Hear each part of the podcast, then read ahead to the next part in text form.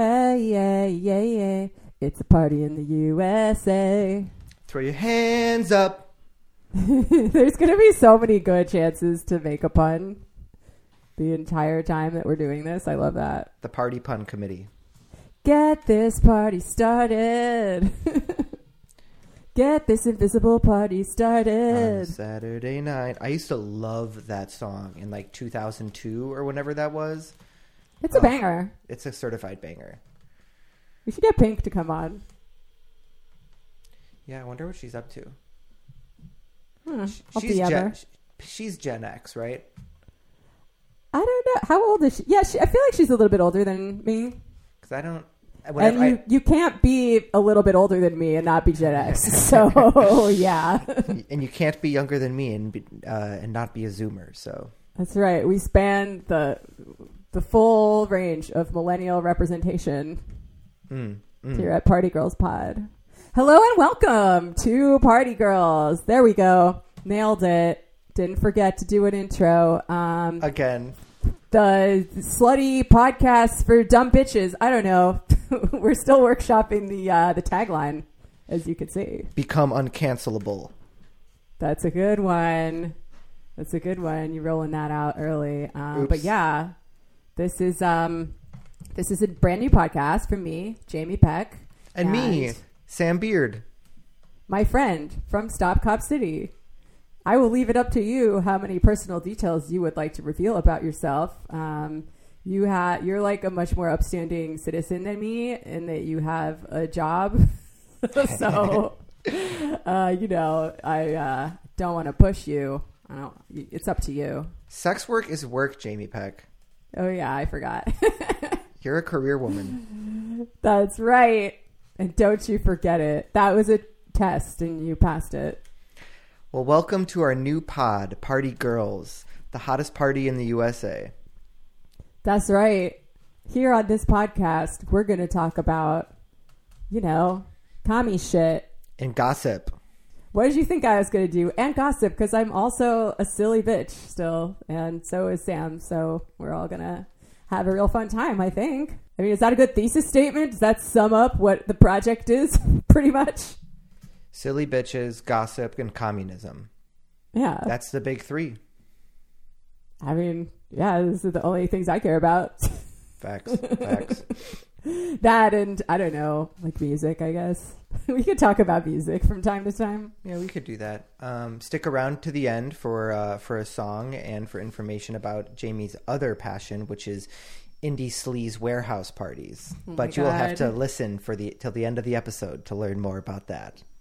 That's right. So, um, yeah, what you're about to hear is an episode we recorded a few days ago, and we were so excited to get this party started that we uh, forgot to do a real introduction. And, you know, it's the first one, so I feel like we really should do something along those lines. So um, here we are introducing ourselves and this podcast, which we literally just agreed on a name for, but... Uh, Did we discuss the name yet in this take? Probably. Party Girls. party girls dot org. The Word Peace Report. Right, right, right. Okay, cool. Um, but yeah, uh, I hope you like it. You know, like, subscribe, sound off in the comments. I guess I'm going to make a Patreon or some shit. Mm, yeah. Like that seems like Hell the yeah. model, the thing people Give are using. Give us your so. money so we can go to the summit. Oh, yeah. That's a good point. Um We need money to go to the summit. Um, or, I don't know, maybe we'll get a fucking P O box and people can mail us, like, envelopes of dollar bills if they want to. Mail us Whatever. your Bitcoins. Whatever you want to do. Oh, God.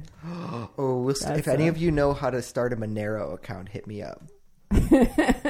You know, it's funny you should mention that. Some weirdo libertarian guy online who was, like, horny for me tried to send me... He wanted to send me a tribute. But he only would send it in Monero.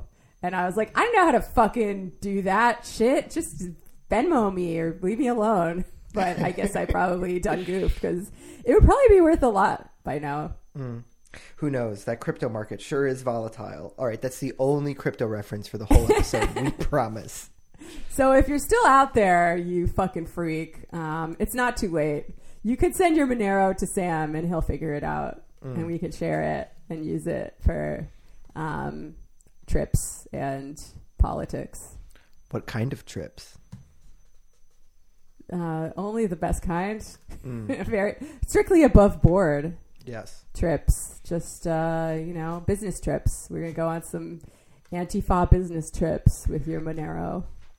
Well, we're pushing probably a minute twenty-five, an hour twenty-five at this point with our intro, but um, keep a lookout for this podcast. I think it'll be a weekly, and uh, currently uh, I'm the sole video or audio editor, so, um, you know, uh, we'll, we'll get those levels right by episode three, I promise. That will put us ahead of ninety-nine percent of leftist podcasts, so um, thanks for taking that on. Chapo, we're coming for your seat. Yeah, sure. All right. I hope you guys like it, and we're out. Did you do yours? Yes, it was at the exact same time as yours. Wow. It was really okay. Cool. It was really cool. Um, cool. I spent cool. all day getting a uh, really over the top setup set up, and it took me a, a long time to get the audio monitoring, the the real li- like uh real time live monitoring of my microphone through my headphones, while also getting yours through my headphones. Oh wow! And I figured it out. I don't have that. That's really impressive. Well, I'll come over to uh, Bushwick and I'll teach you how to do it. Well, something you should know about podcasting is that um, nobody knows how to do any of this shit. So you are already an overachiever. Oh, that's so good. Um, speaking of that, like it. I'd like to thank our corporate sponsor, Coca-Cola. Oh, wow. Right out the gate with that. So refreshing. If we do video, we, they can actually see you drinking it. I don't know if we're going to have that figured out for this time or not. You got juice? Um. Oh, I'm in L A, bitch. Oh, shit. What did you expect me to be drinking? That looks good. It's like a shitty little label, too. Like they just made it on a printer. Oh, yeah. What's the first ingredient? Shout out to um, assorted seasonal greens. Oh, you got that good shit. Then we got celery, cucumber, lemon, apples, and a little hint of O J, which I don't really taste. Shout out to Rick's Produce, our local sponsor. Shout out, Rick. Los Angeles. Mine's a um, water and caramel color, aspartame, and a bunch of other words I don't want to pronounce on camera. Well, there you have it, the duality of our personas. I mean, whatever. But yeah, I'm in L A. Um, I woke up to the sound of rain, which was nice, except not really, because this is how fucking traumatized I am by my apartment in New York. Like, how do you, how do you feel when you hear the sound of rain? You know, the, the song Thank You by Dido cues into my head, and I'm just like imagining with my hand on the window pressed. Uh, I really love the sound of rain. I find it tranquil and relaxing, um, and a beautiful expression of the power of Mother Earth. Well, that's nice. I used to feel the same way. Then I lived in an apartment with a fucking leak for five years, and now it fills me with dread. So just one more reason why we gotta, you know, get organized, overthrow you, the landlords. You've been having that leak for five years? Big time. That's it's a... never been as bad as it is right now, though. That seems to be... That makes sense to me, that it keeps getting worse. Well, they keep pretending to fix it, and they fucking gaslight us about it, because everyone in the building has the same problem. They're like, oh, we fixed it, and then it comes back again every time it rains. So everyone is finally angry enough to do a rent strike. So if I can keep organizing that from L A, I might never come back. Well, not never, but not until my apartment is habitable again, because guess what? I kind of like not having a leak in my dwelling where I currently have to live. Turns out it's nice. That makes a lot of sense. I forgot what that was even like. In my place, we have uh, radiators on the ceiling, which doesn't make a lot of sense because heat rises. But, you know, I'm in the garden unit. So uh, that's a good name for a podcast, the garden unit. Um, Interesting. Yeah. And it, and it sometimes drips boiling water on my forehead or on my cat. But it's only oh, like no. a few drops every night, so I kind of put up with it. It's just like a little treat from the ceiling. Man, you know the rent is too damn high. You know we're in a nationwide housing crisis when we're like, it only burns me a little bit every once in a while. It could be so much worse. And I'm only paying two thousand dollars a month. It's great. Cool, Sounds cool great. world. Cool world we're living in. Um, how how does this day find you in Chicago? Um, it's good. I uh, I didn't do the things that I was planning on doing today. Um, I was going to go to a meeting, then I overslept, and uh, I was going to go on the first date that I've been on in like quite a long time, and uh, and she canceled. So, um, oh no, R I P. I was uh, going to ask you about that. Yeah, we were going to go. Was it to... like postponing it or canceling? Uh, it? it was postponing. Uh, I believe that uh, she has fallen ill. Um, and of course, I'm just like, yeah, absolutely. Take all the rest you need. Uh, let's maybe try to link up next weekend. I'm flexible. Um, talk to you soon. What was the date going to be? We were going to go to, uh, it's funny, uh, they, uh, she actually suggested my favorite little coffee shop cafe in uh, the hipster palace of Logan Square, which is Cafe Mustache, aptly named, very indie sleazecore.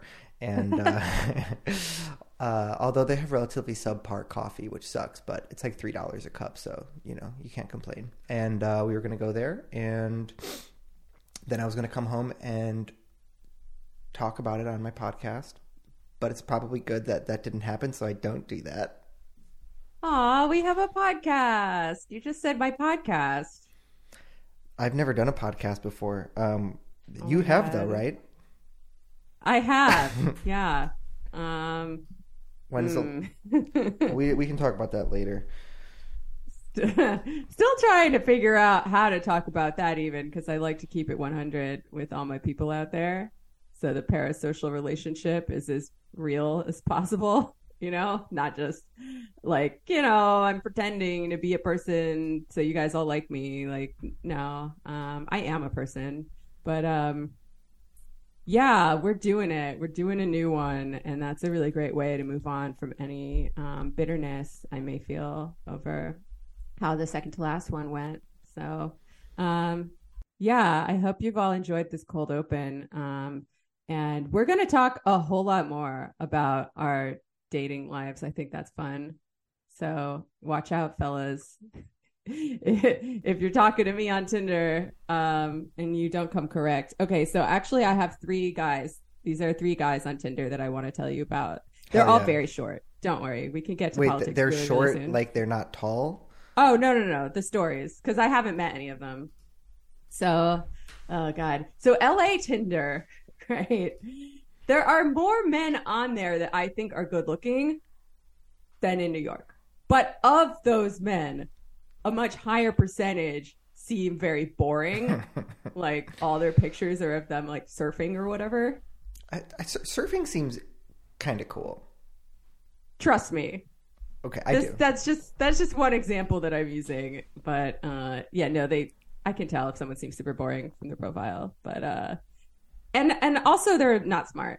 So, you know, in New York, like, even if someone's not actually communist, they're at least like kind of smart, you know? So they could they like know what it is.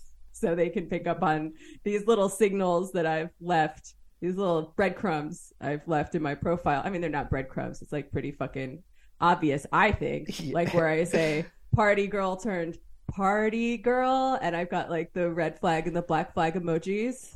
Around oh, it yeah like, that's not subtle no but um there's one guy who messaged me and he messaged me the red flag emojis right back to me, but there's no way he understood what I was talking about. Like, trust me, I'll show you the D Ms with him. No, so I'm like prob- probably like I love me a girl with red flags. Yeah, so so I'm pretty sure he just liked it that I had red flags, which is very funny. And I asked him. That's asked kind of a red flag, it. to be honest. Yeah, no shit. Uh, but, you know, different rules for my vacation boyfriend than for my regular one. So uh, I was like, be honest, Weston, because I matched with two guys named Weston in the space of one hour, which is, I'm like, what's that about? Uh, oh, you froze up for a second there. Are you still there? Oh, fuck. Oh, my Wi-Fi. Sam, Sammy. And we're back. Oh, yeah. I was like, I was like, hey, just curious. uh, did you understand the Marxist references in my Tinder profile, or did you just think that the red flags meant that I, and you are not allowed to say this back to me, a crazy bitch? And he was like, no, but I, he totally meant yes. So that was, that was funny. Also, I matched, I, I matched and then unmatched um, with a guy who was like, oh, hey, he came in real hot. He was like, oh my God, Jamie, I was so sure that we were going to match. Like, we're going to be such a dangerous combo, winky face. And I was like, bleh. But he was kind of hot. So I was like, mm, say more, you know? And I thought he was going to be like, you know, because we're so wild and crazy or whatever. And that would have been fine.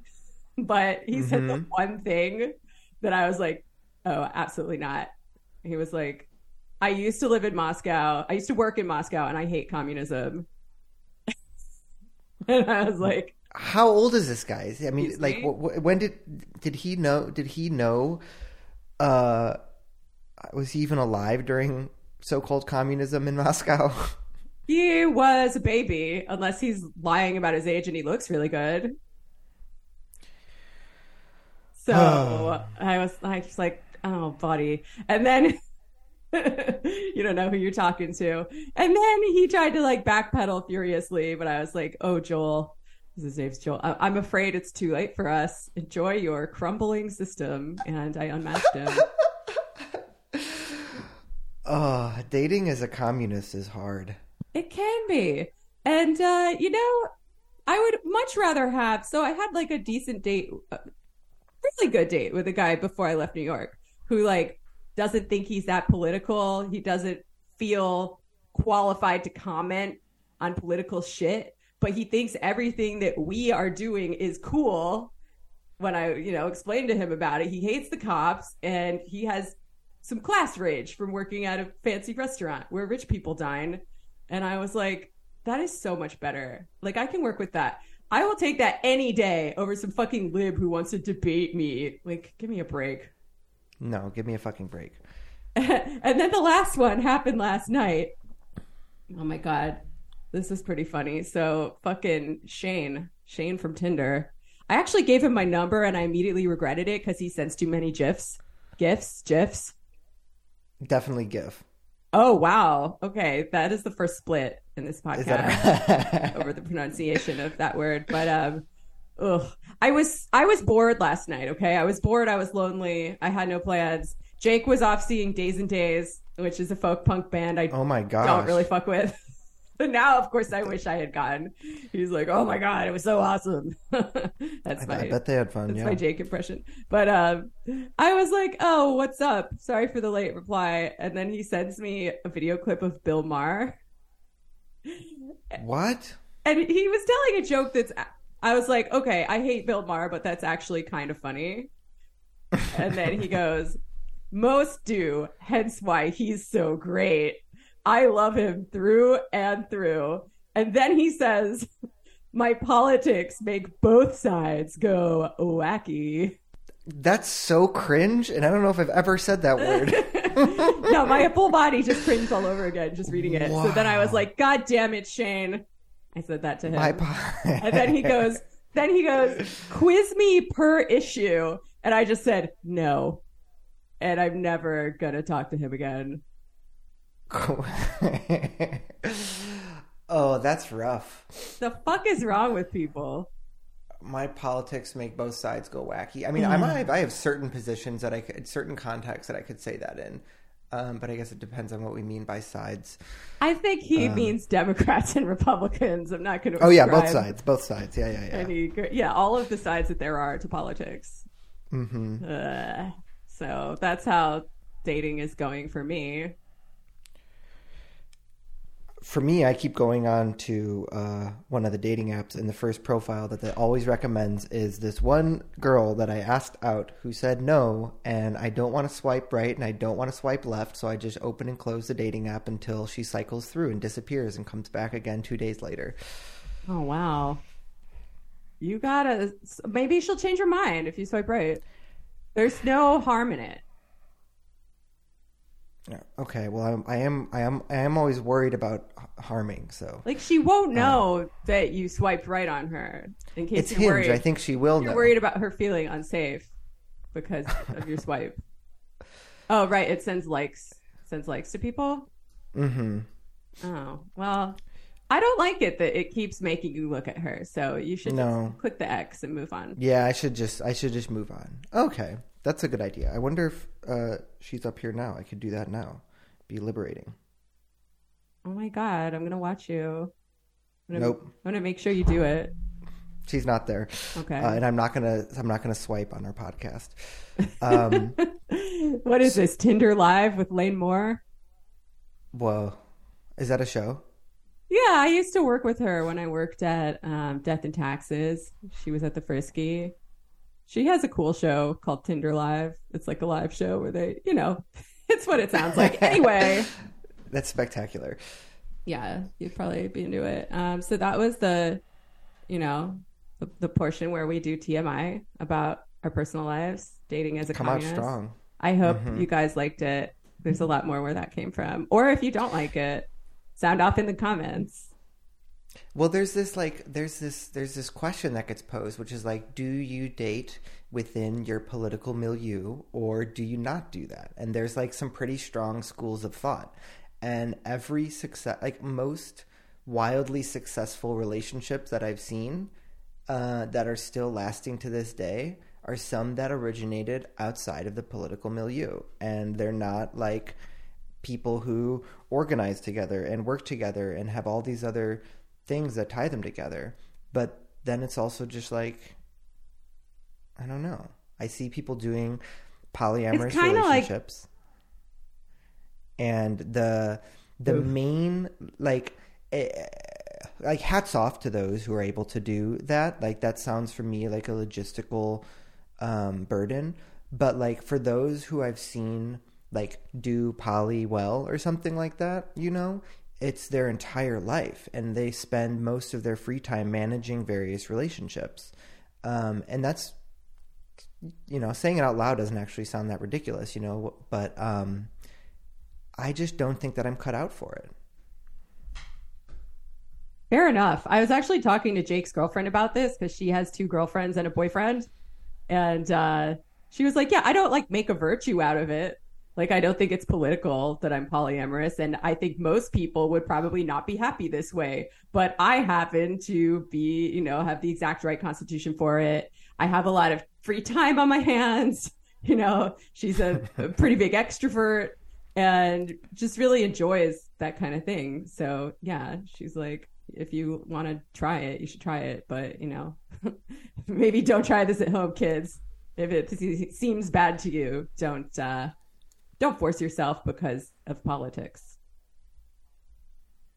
But, um, or because it's fashionable. Oh, yeah. There's definitely many corners of the world, certain corners of the world where it is fashionable. But to answer your question, I feel like, well, maybe it wasn't a question, more of a comment. But um, I feel like I would much rather date someone who is, uh, I can kind of, who's like interested and open to it, even if they don't know that much. And I can kind of, you know, mold them in my image than like a very advanced tanky or liberal or anything like that. Is that, is that, um, right? Like the person God? We were talking about that. Uh, well, you know, molding your partner in your image sounds like it could be fun for a little bit, but it's probably, um, a slippery slope there.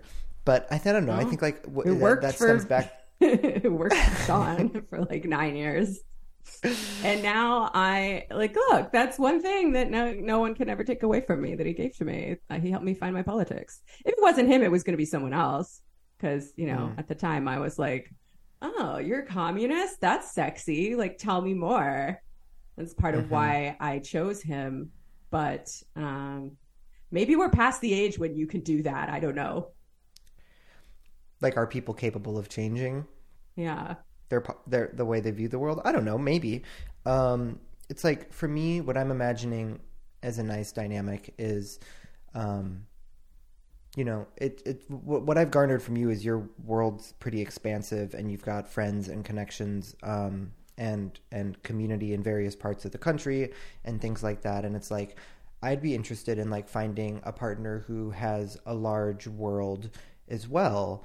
Um, but it could be in different circles or different activities or different, you know, like they've got passions, they've got skills, they've got friends and community and dreams, and they don't have to be the same as mine, but I just want them to be rich in character, whatever character that is. Yeah, that's very good and healthy. I like that. Um, yeah, I think I really just want to date a hot rock and roll guy who plays in a band. Fuck yeah. Fuck yeah. My taste... Honestly, that's all.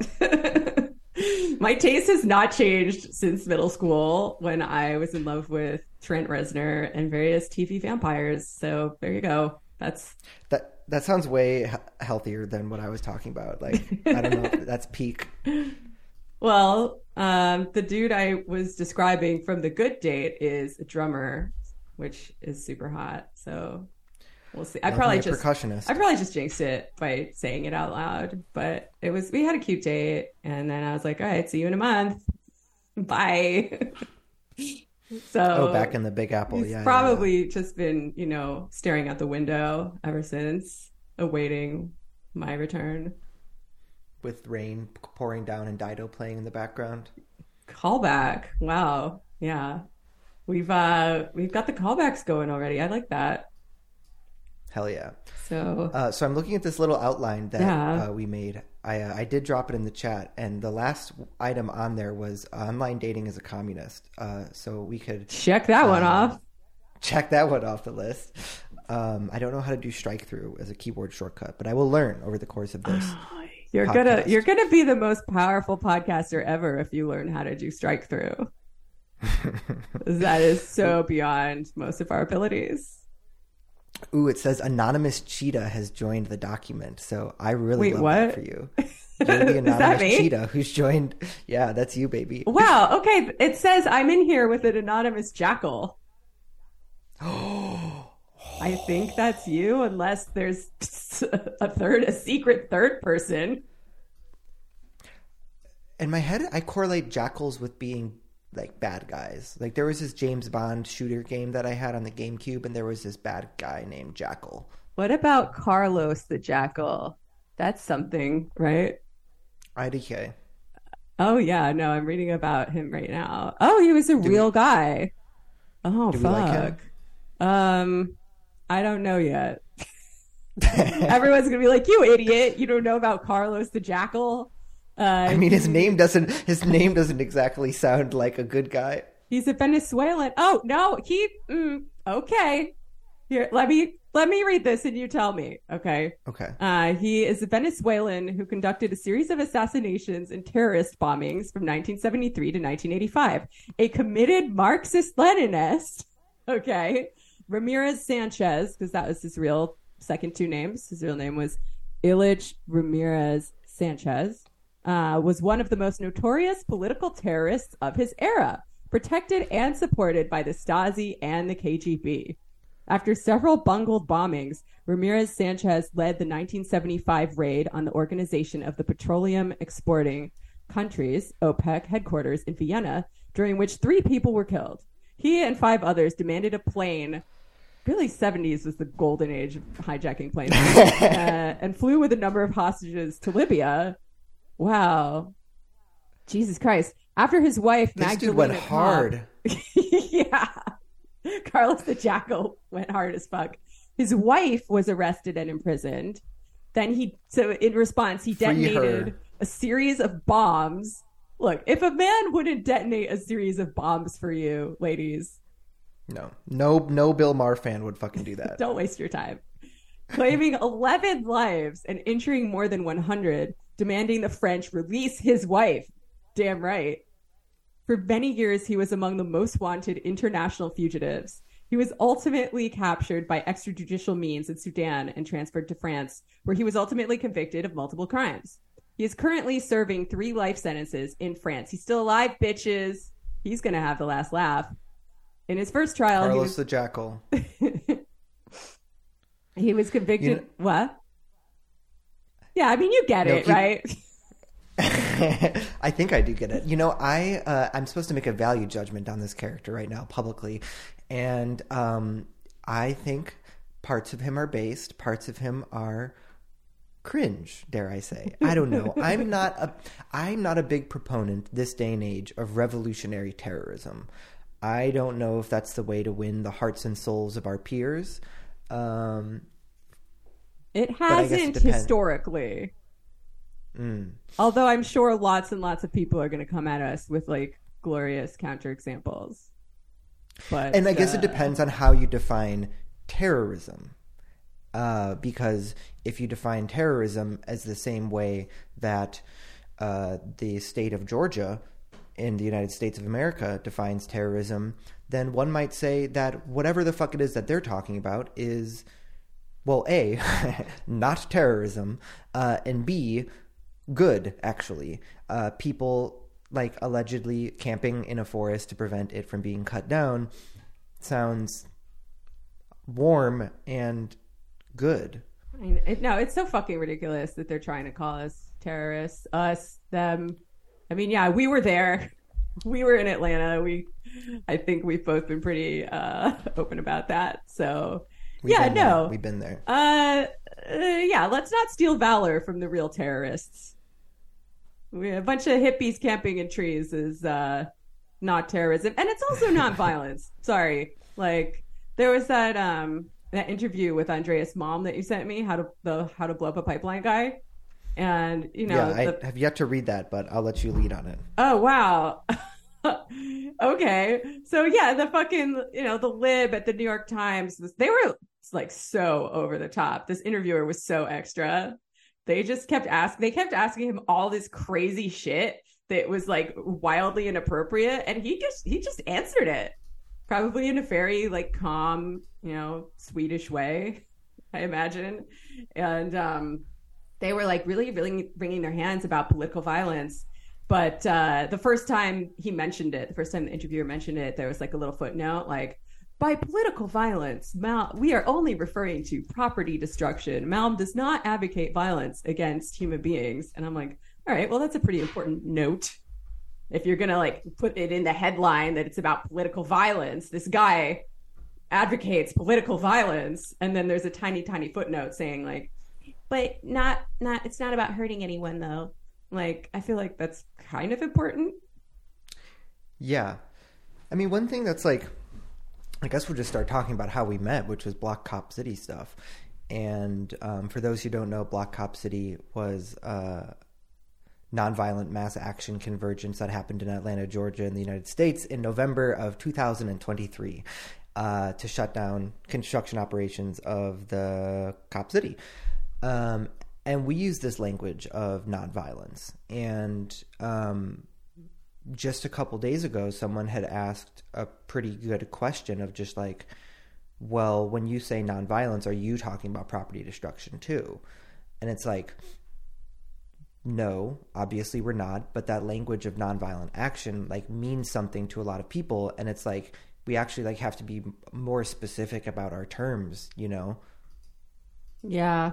Yeah, there've been there's been a lot of back and forth and a lot of belly aching over the definitions of these things, and it, it just goes to show you, you know, uh, we need to be precise because it's very easy for us to be misunderstood in this extremely fragmented day and age, because you know it, it is possible to do violence to a you know an inanimate object. Certainly, it's just uh, not it's not a bad thing necessarily. Whereas I think violence to a human being uh, should always be something that we take very seriously. See, I would actually disagree with that definition. I don't think, I would say that like categorically one can't commit violence against an inanimate object, and it's a different term. It's a different type of activity. It's it's destruction, it's breaking, it's damaging. Um, but for me, and this is not like, you know, I'm not looking out in Webster right now or whatever, but for me, violence is something committed against a living being or planet Earth itself. Wow. That's why we all need to get on the same page about stuff like this before we can even have a conversation. Yeah. because it's so easy. Yeah. And, you know, the media being what it is, it's very easy for your points to be misconstrued and misrepresented. But um, I think one important reason why I want to do this podcast, and, you know, I think we need leftists to be doing media in general, is because when you refuse to engage in the public sphere, when nobody from a movement is willing to show their face, use their name, talk about what moves them, um, the lamestream media can create whatever fucking narrative they want for us.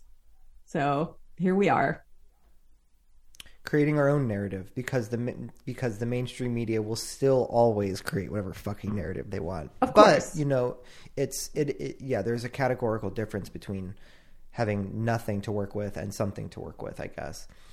Yeah. I mean, it's like, just, we can just think about how the language of violence, uh, of nonviolent resistance has even just changed over the last, you know, few decades or whatever.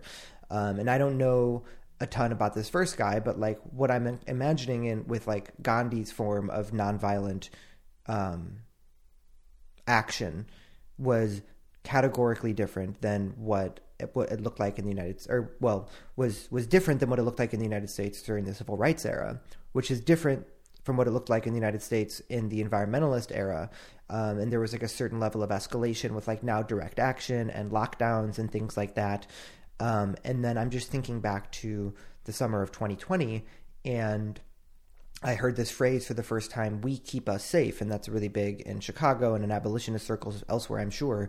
Um, and later that summer, after hearing it, we saw these images uh, come out of Kenosha. There was a police shooting in Kenosha at the end of summer of twenty twenty against Jacob Blake, and there were frontline black bloc helmet-wearing, gas-mask-wearing activists on the front lines in front of the police with with shields with "we keep us safe" spray-painted on it, right? And it's like this um, this language of what could be classified as, as safety, what could be classified as protecting against violence, as nonviolent action, like changes and shifts over time.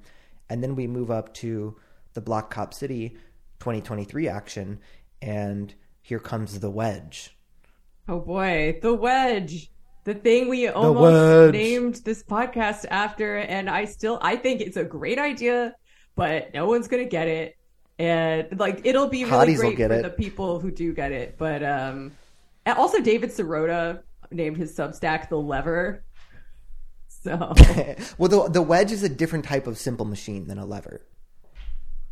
That is true. Also, the lever is sort of a figure of speech, whereas the wedge refers to something real in the world, something material. You know, so. For me, the wedge also embodies like, um, what is a wedge but something that moves through something, that parts something that's previously seemed unpartable, uh, and pushes through it and moves it to the side and just sort of does its own thing without any regards for uh, what is supposed to be impossible. And the wedge splits and separates, pierces, and moves on to a new threshold, which is exactly what happened at Block Cop City.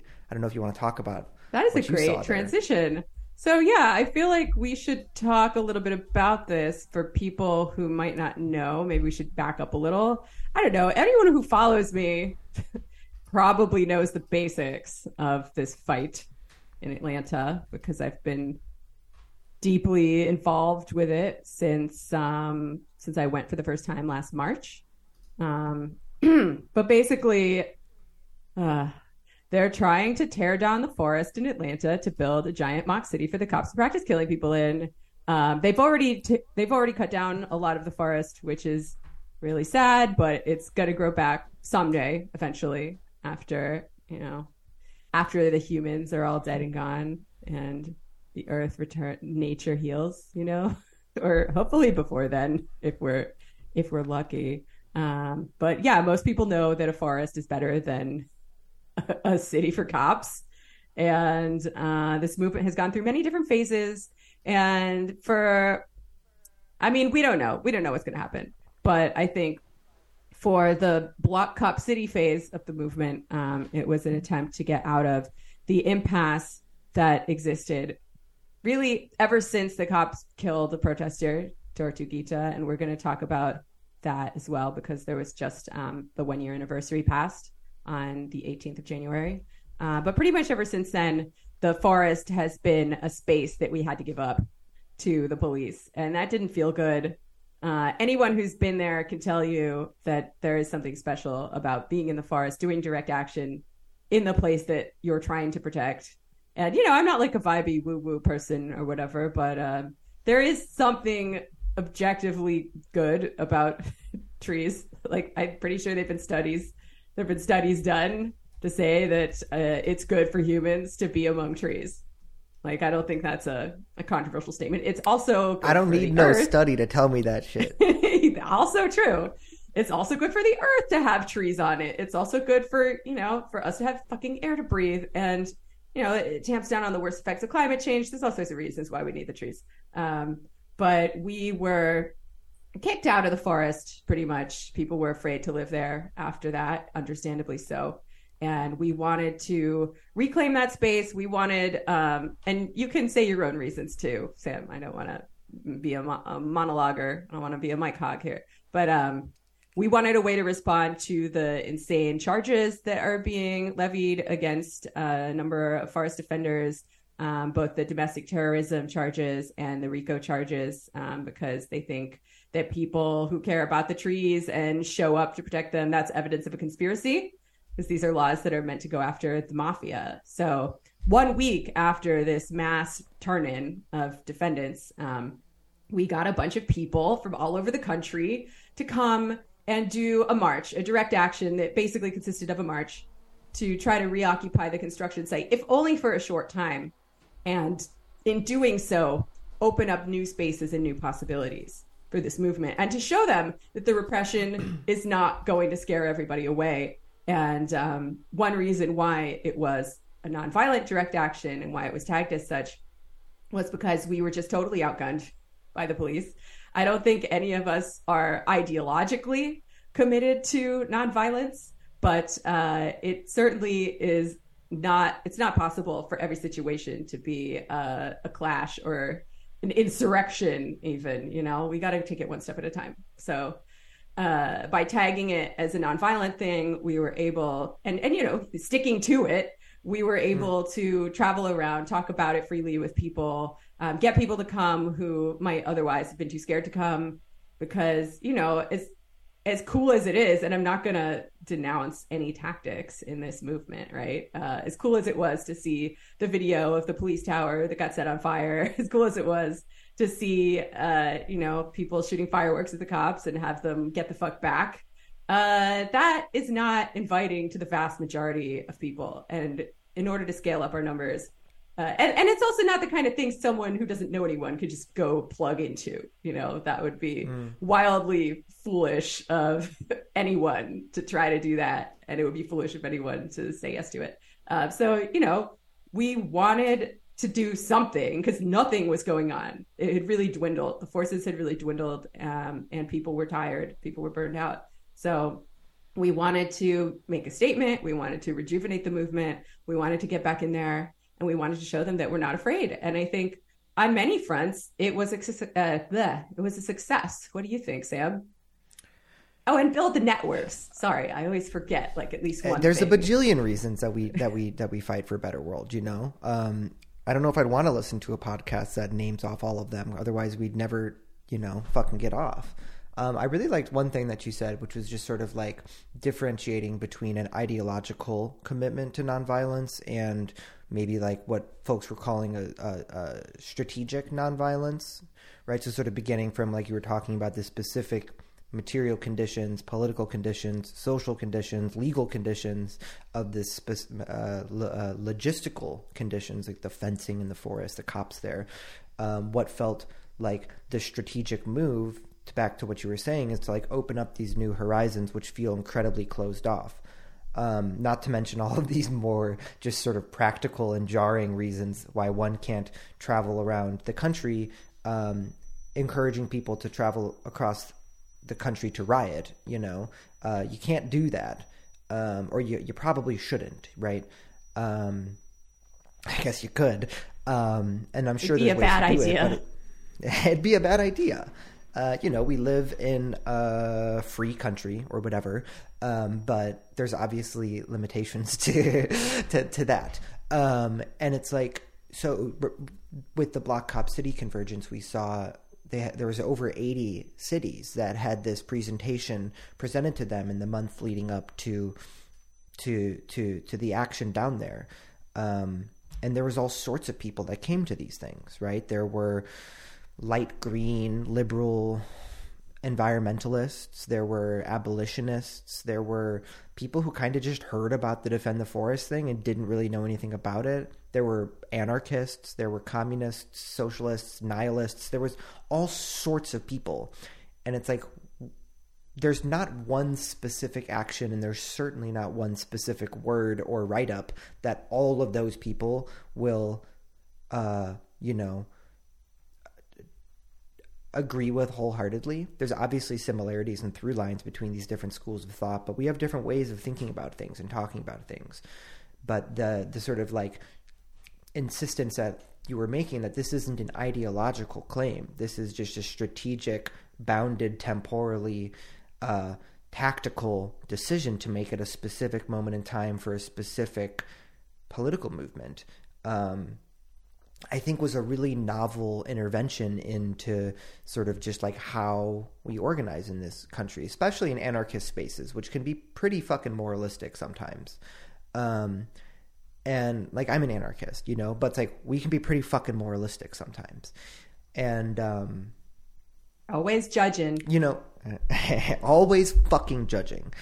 Um, And, you know, I am becoming increasingly woo-woo uh, and vibey, uh, so that's what, another thing that uh, balances us out um, between the two of us. But for me, it's and like yet one I'm other... drinking a green juice, and you're drinking a Diet Coke. Interesting. That's the yin and the right. yang of it all, ain't it? Ain't it, indeed. Uh, although a friend of mine has, uh, who studies traditional Chinese medicine has been pronouncing it yang, uh, so I think that us Westerners have been mispronouncing it the whole time. I mean, definitely, yeah. uh, and what I mean about like the the becoming increasingly woo woo. Um, so in addition to everything that you were saying, and like with a little tail note at the end that which we should revisit, which is like the uh, uh, the network building and whatnot. I think that's probably an important thing that we could touch on too. But um, to be a little woo woo about it is like one thing that I think is really interesting. And this is like the the longer that I'm in the game, the more I learn about this stuff, just sort of naturally, with just the way that different social movements inform one another in the grand scale. You zoom out for a few years or for a few decades, and you just sort of look at the way that, yeah, social movements inform one another. So like one sort of tactic that's deployed somewhere has a whole cascading butterfly effect around the globe uh, that communicates with different social movements where that might get picked up again in different ways. So like the laser uh, from Hong Kong being used at the pro-democracy protests in Hong Kong. Um, Hot take for our tanky listeners. I was going to say not to upset any of our beloved tanky listeners. Whatever. Uh, you know, they're used um, to it. It's fine. They're used to it, you know, and I, I increasingly fuck with people across lines of political difference too. Like, I don't care if you're fucking tanky. I'm not. I think it's ridiculous, but like, you know, you're doing what you what makes sense to you, and that's good.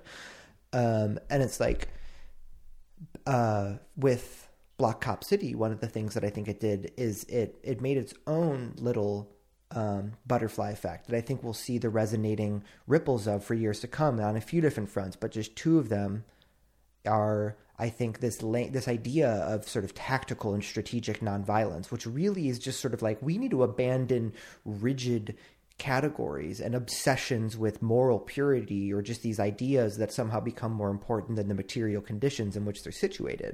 Um, so like that sort of insistence on Uh, a, a strategic nonviolence, which for almost everyone who I know who was involved in organizing this or participating in it, it uh, nonviolent protest is fucking cringe usually, you know, um, or just like the what what what what's happened with that, um, and a lot of people have worked for decades to like get away from uh, this false dichotomy between violence and nonviolence, uh, and then the other thing is this. Um, Uh, this attempt at horizontality or something like that, which is just a, you know, a, a, an ethereal term or something, but um, a new way of organizing across lines of political difference uh, to work towards a common goal. Word. Yeah, I mean, one thing I really like about the movement to Stop Cop City is the way that it's brought together so many different people who are in the fight for so many different reasons. And I do worry what will happen if this fight is definitively won or lost, and we have to figure out something new to work on together. But at least, I think, at least for the purposes of our corner of the movement, which is to say the people that we engaged for Block Cop City and the network that we are building through the Weelaunee Defense Society of the U S, um, it feels like these connections might be able to carry over, but it's too early to tell anything really. And this is a fight that's still going on. So I don't want to get out over my skis too much about it. You mentioned um, Weelaunee Defense Society, and one thing that I was seeing pop up all over, uh, I mean, so what that is, is like in the days after Tort was killed uh, a year ago, uh, two days ago, a year ago, um, there was this phenomenon that sort of a lot of people in the fight to defend the Atlanta forest, right, a decentralized and autonomous struggle. Many of the people who've been involved in this sort of work, whether they be autonomists or um, eco-anarchists or uh, insurrectionary nihilists or communists or whatever, they're a lot of the more hard left tendencies. It's a big tent. Um, Not as big, big as tent. D S A, but that's a good thing that we'll get into later. And but uh, the uh, there's this issue that arises sometimes where um, not, this idea of just like everyone just organize in accordance with like just just find your friends and do stuff, make it happen. That that while sound tactically sound isn't always um, super resonant or practical with people who are sort of like used to thinking about things in terms of organizations. And like, how do you talk to the media? People come up and they say, so who are you with? You know, even if they're not media, they're a fucking comrade. They say, who are you with? Who do you organize with? How do I get involved? And it's like, when you're just like, well, it's actually just me and some of my friends doing things that make sense to us and you should do the same thing. It's like, okay, great. That's not fucking helpful. Um, I'm trying to get involved and I don't know how to do that.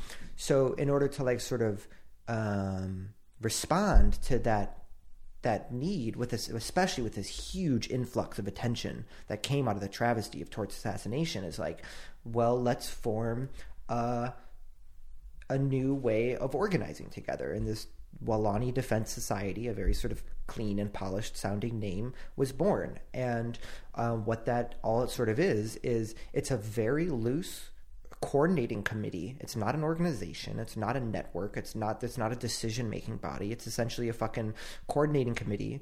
Maybe it's a network. Uh, uh, it's a series of like, tubes. A series of tubes. It's like a McDonald's play place. And um, do they still have those?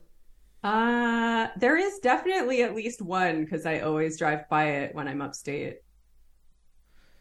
I feel like they're disgusting, but they're like um they don't smell great from what I remember. Mm. It's been a minute since I've been in one of those. And it's like in Chicago, for example, two days ago we had a vigil at Montrose Point Bird Sanctuary right along the lake uh, north of the Loop, and uh me and one other person were like, we want to do this vigil. Let's do a vigil. And let's say that it's the Weelaunee Defense Society Chicago chapter. And poof, it was born.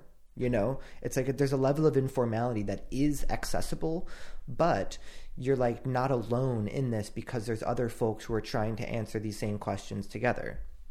Yeah, I like that. Um, I think that speaks to the need for new organizational forms for this modern and fragmented era. Um, I actually was just reading a book review. I finally got around to reading, um, because I wrote a book review of the George Floyd Uprising book that some people we know did uh, via the Vortex Group. That's what they uh, call themselves, at least for that publication. So I was reading a review that somebody else did. And um, one of the things they said was, you know, a lot of the authors in this book are very... very skeptical of any kind of party or organization or anything like that, because the world we live in right now is so fragmented, and because, you know, nothing like the party exists right now. Um, they kind of throw the baby out with the bathwater, and they're like, so therefore we shouldn't try to build a party. We shouldn't build organizations. We shouldn't build institutions, stuff like, you know, class, uh, labor, production. These are not things that really make sense to organize around anymore. And what the author of the review said, and what I agree with, is they're kind of confusing the symptoms for the cause at that point, you know, like just because we're all fragmented and depoliticized and disorganized doesn't mean that we shouldn't still try to bring organiz- organization and politics, politics themselves, to bear on the struggle to overthrow capitalism. I think that would be a huge strategic error. And um, not everybody in the book thinks that. There's a, a few of the authors gesture towards the need, but, but, you know, they call it, even like even the more pro-organization people writing say that we need new organizational forms. So I guess what I'm saying is this is sort of an experiment along those lines, and um, mm. we're we're trying to figure it out as we go along. Um, but we need to create institutions, and we need to make a place for people to go, like you were saying, um, whether or not there is a sort of spontaneous popular uprising happening at the time. And I think that's what drew a lot of us to uh, the fight against Cop City, right? Because it's something that we we're, we're trying to figure out, what do communists do? What do revolutionaries do uh, in between these popular uprisings that we don't have a whole lot of control over one way or the other? Um, how do we build, and how do we make a place for people to go? People who've maybe participated in things like twenty twenty. And after that, they're like, where do we go from here? People who've been changed by it. And, uh, you know, that was the wager. Also, a lot of these local struggles can erupt and pull in more layers of society and spread. And I don't think that necessarily happened with the Atlanta stuff, but that doesn't mean that it's not, it wasn't a worthwhile project, and it wasn't a worthwhile wager, you know? Yeah.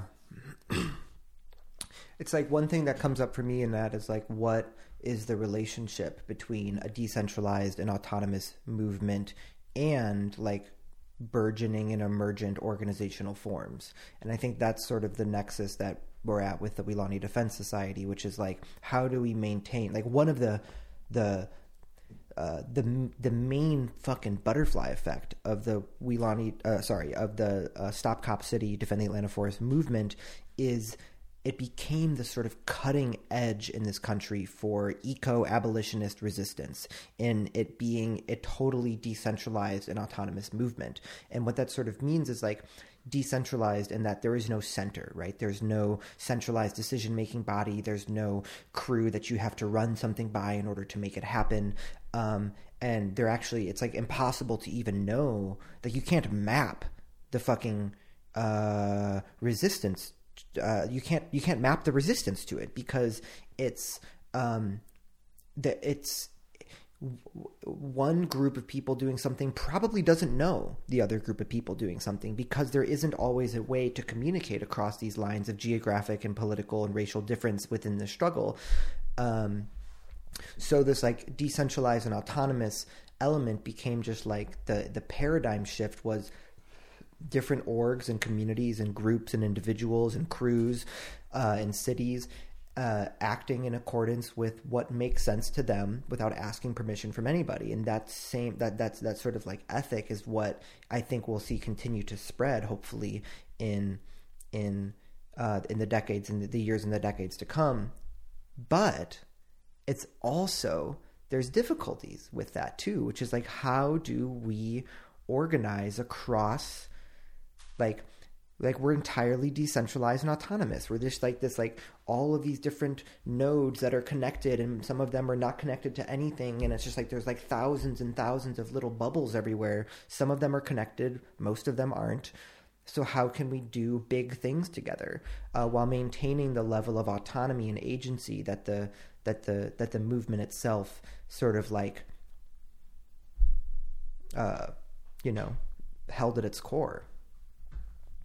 How indeed. Million dollar question. Okay, I had a thought about what you were saying and then it totally, hold on. Yeah, I don't know. It's fine. This happens to me a lot. I'm sure, I'm sure it'll come back as we continue to uh, talk about this stuff. Oh, wait, yes. Okay, so there is a center in one sense, at least there has been, which is to say a geographical one, right? Mm. Oh, because people from all over the country had their eyes on Atlanta. Even the goddamn Biden administration, they had that fucking memo where they said, you know, we look to this training facility as a blueprint for all the other cop cities we're going to build all over the fucking land. So I think a lot of people were looking to Atlanta, you know, friends and foes, both uh, friends and foes alike, looking to Atlanta as a bellwether um, as to how this is going to go in the rest of the country. Now, there are a lot of unique challenges in Atlanta as well, because they have the domestic terrorism statutes in the state of Georgia, which were put on the books as a result of the Dylan Roof shooting, which is, you know, I've talked about this before, but it's just a really uh, fucked up thing to think about. You know, the, the law that was on the books, you know, opportunistically, I would say um, they put it, they, they did that after a white supremacist shooting because there was going to be widespread political support for it. Guess what? Now they're using it to go after anti-racist protesters. So that's the world we live in. Um, and it's been geographically centered in Atlanta, which I think is both good and bad in lots of different ways. But um, I think some of the rationale behind the movement looking outside of the state for the next big thing that's going to happen, and I am referring, of course, to the summit in Tucson, Arizona, that is happening in February. Fuck, that's so soon. Um, it's I think... about a month from now. It's like the twenty-third to the twenty-sixth, I believe. Oh boy. Uh, yeah. And I think that's, uh, I think that's a good thing. I think that could be potentially very good to spread, because we're always talking about how this isn't just a local issue, and it's not. And I think to spread it to a different place with different, uh, a different set of material circumstances and a different set of factors, um, where one of the big insurers of Cop City is based nationwide, um, that will pose its own set of uh, challenges, but I think could ultimately be a really positive development. And I'm not saying this as a spokesperson for whatever is going on, although we were we were the official spokespeople. I don't know if anything's official in such a movement, but we were speaking to the media on behalf of Block Cop City. But I think we should make it clear that we are now speaking merely as ourselves and as people involved who can be sort of pundits on the one hand, who have insider knowledge on the other, but, um, you know, we're, our opinions are our own, is what I'm saying. And, you know, and those of our sponsors, of course. Everything, I, I actually don't know diddly fucking shit about the, uh, about the summit. Um, everything that I'm getting can be found, uh, uh, or that I'm getting is, is I've gotten from at Stop Cop City Summit on Instagram. Um, I have heard, though, that there will be some frequently asked questions and information being dumped on that channel uh, in the coming days, uh, if it's not up there already. Um, I have like fifteen more minutes before I have to jump onto uh, a call, um, but I fine. did want to talk about one more thing with you. Yeah, let's uh, do it. This is... has been good so far. Oh my God, we're doing a podcast. I'm forgetting also, my N P R I... voice. That's how excited I am. I looked up Andreas Malm and, you know, he's pretty cute. That is the most important thing about him, for sure. Well, that was mean. No, I am not against. I feel like I always sound sarcastic, even when I'm not trying to be. Um, no, that was a little sarcastic, but uh, yeah, no, I would never tell you not to objectify a comrade. I think that's super, super fun and something that we need to not be uh, sanctimonious prudes about. Yeah, it's just the material conditions, you know? Yeah. Um, so today is the seven-year anniversary of the J twenty protests and riots in um, Washington, D C, which was against Donald Trump at his uh, f- inauguration. I almost said his first inauguration. Um, at, his, oh. at his first inauguration. Freudian slip. Um, uh, Jesus. Um, uh, January twentieth, twenty seventeen, in which uh, the largest black bloc, uh, so... you know, a, pro- a protest where everyone's wearing matching black outfits, essentially. Everyone's wearing all black, so one's actions can't be really prescribed to a certain body, and they all blend into one another. On this um, day, Black Bloc history. On this day in Black Bloc history. Um, the... Yeah, we should cut that part out. Um, and uh, and uh, the largest black bloc that I think the country had seen since uh, the World Trade Organization protests in Seattle in ninety-nine um, amounted in a two hundred person mass arrest, uh, like one of the uh, a kettle they call it, when when when the protesters are surrounded on all sides, and over the next um, year and a half, or so these these these these. almost every single one of the two hundred protesters were charged on identical charges: conspiracy to riot, property destruction, and um, Kirk Kirkhoff, the fucking prosecutor, was trying to, um, of course, just politicking, trying to uh, make a co- political career for herself, and um, was trying to basically have a paradigm shift in saying that if you're a part of a protest, if you're a part of a black bloc, you're wearing a uniform, and you're a part of like a, a conspiracy um, and a gang. And it's like, that was like a, that was the largest political repression. That was one, that was among the largest types of political repression that we saw during the Trump administration.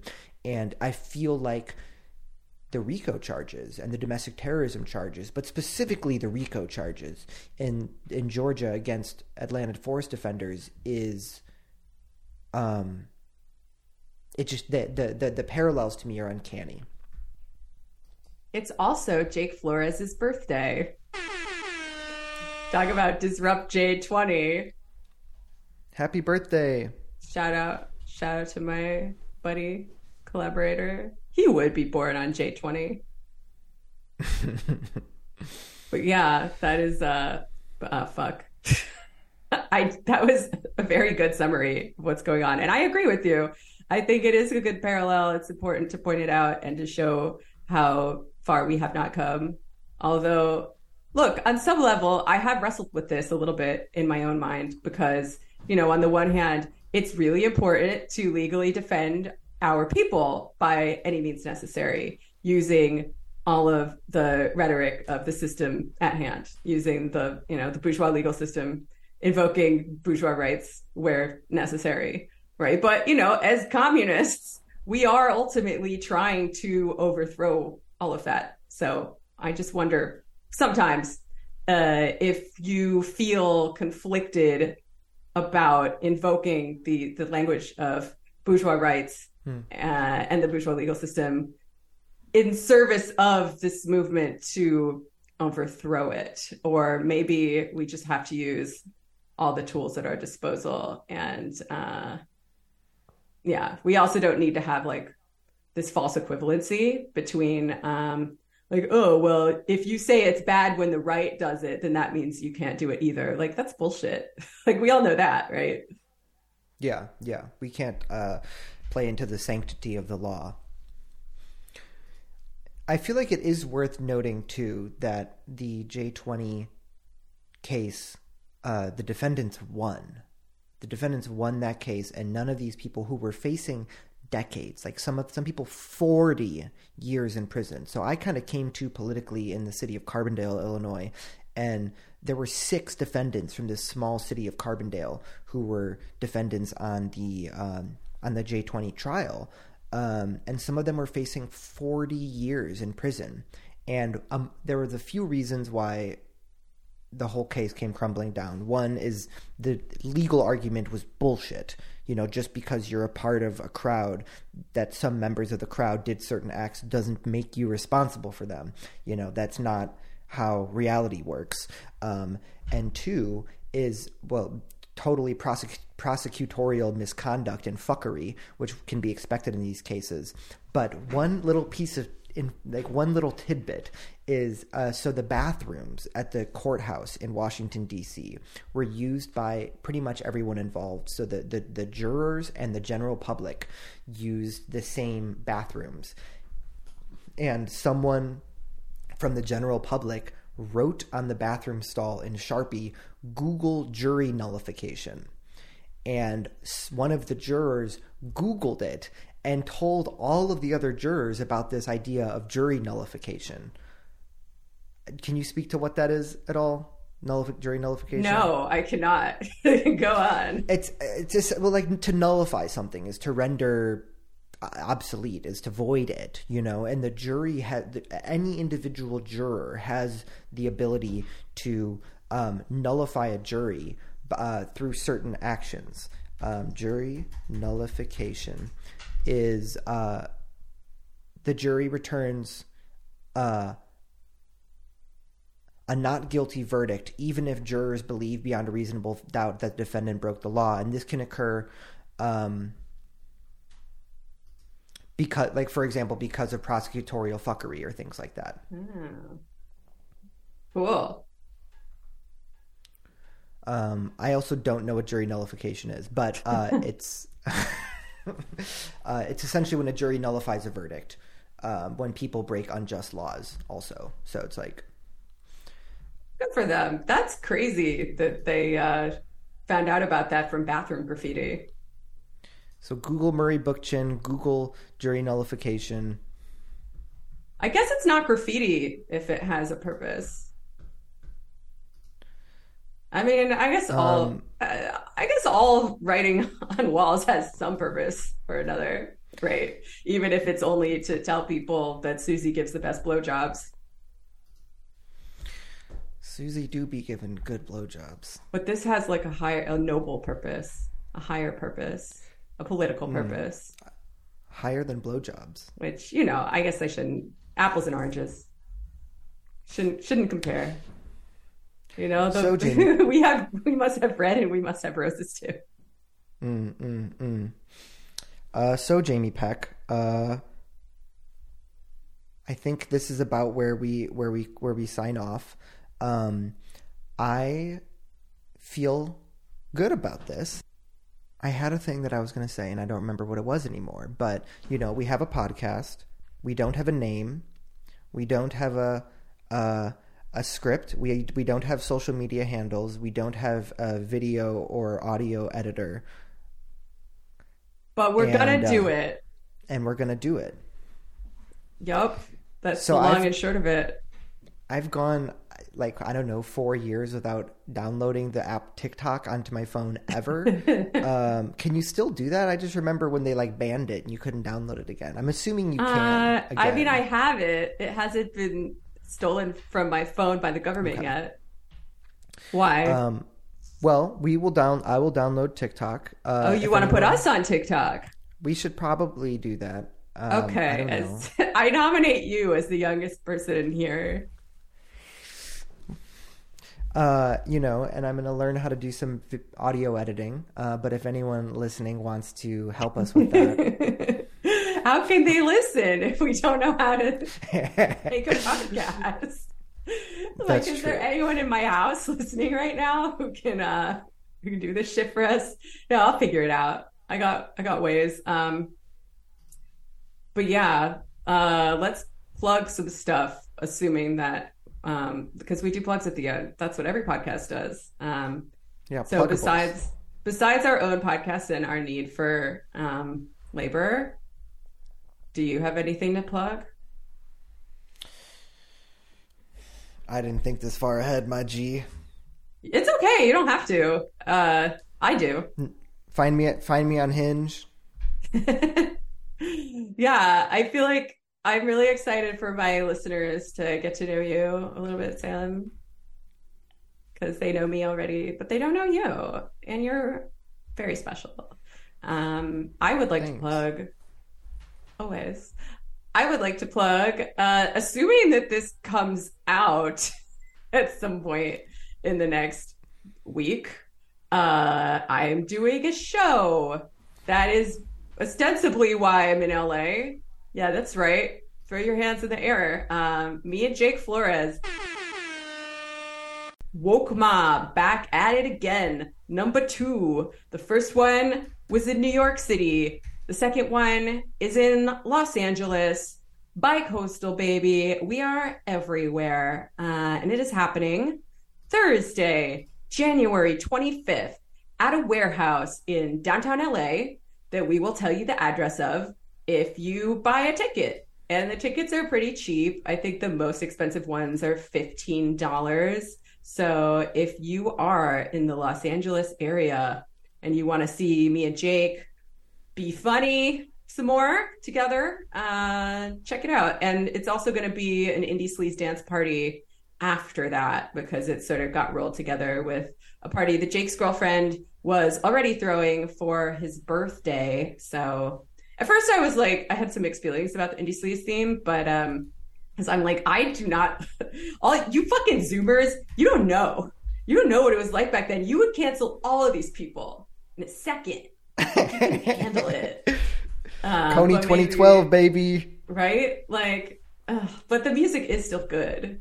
So like, hopefully we can enjoy the good things about it and, you know, vow to do better about the bad things. We can overcome it uh, in the Hegelian sense. I don't know if that really counts, but, you know, the new thing has elements of the old thing embedded within it, but hopefully no one is being human trafficked this time, like the girl from Crystal Castles was being by the guy from Crystal Castles. It's a really fucked up story. Look it up. Anyway, I went on Jake's podcast this week as well to talk about some of these things. Um, so check out Pod Jam America as well if you want to hear me talk about what it was like to be a girl reporter back in the early aughts, um, reporting on the music scene and dealing with sexual harassment. So there you go.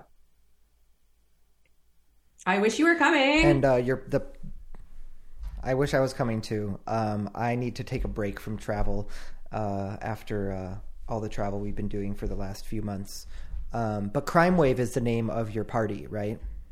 Yes. Yes, it is. It's named after the Crystal Castles song, which I just found out is a cover of a health song. It kind of blew my mind. I just saw that too. I was trying to share my audio so I could play that song and uh, we could get taken down on copyright infringement, but uh, I can't share my screen because I'm, I'm not a co-host, but um, that's okay. Well, we can add it in post.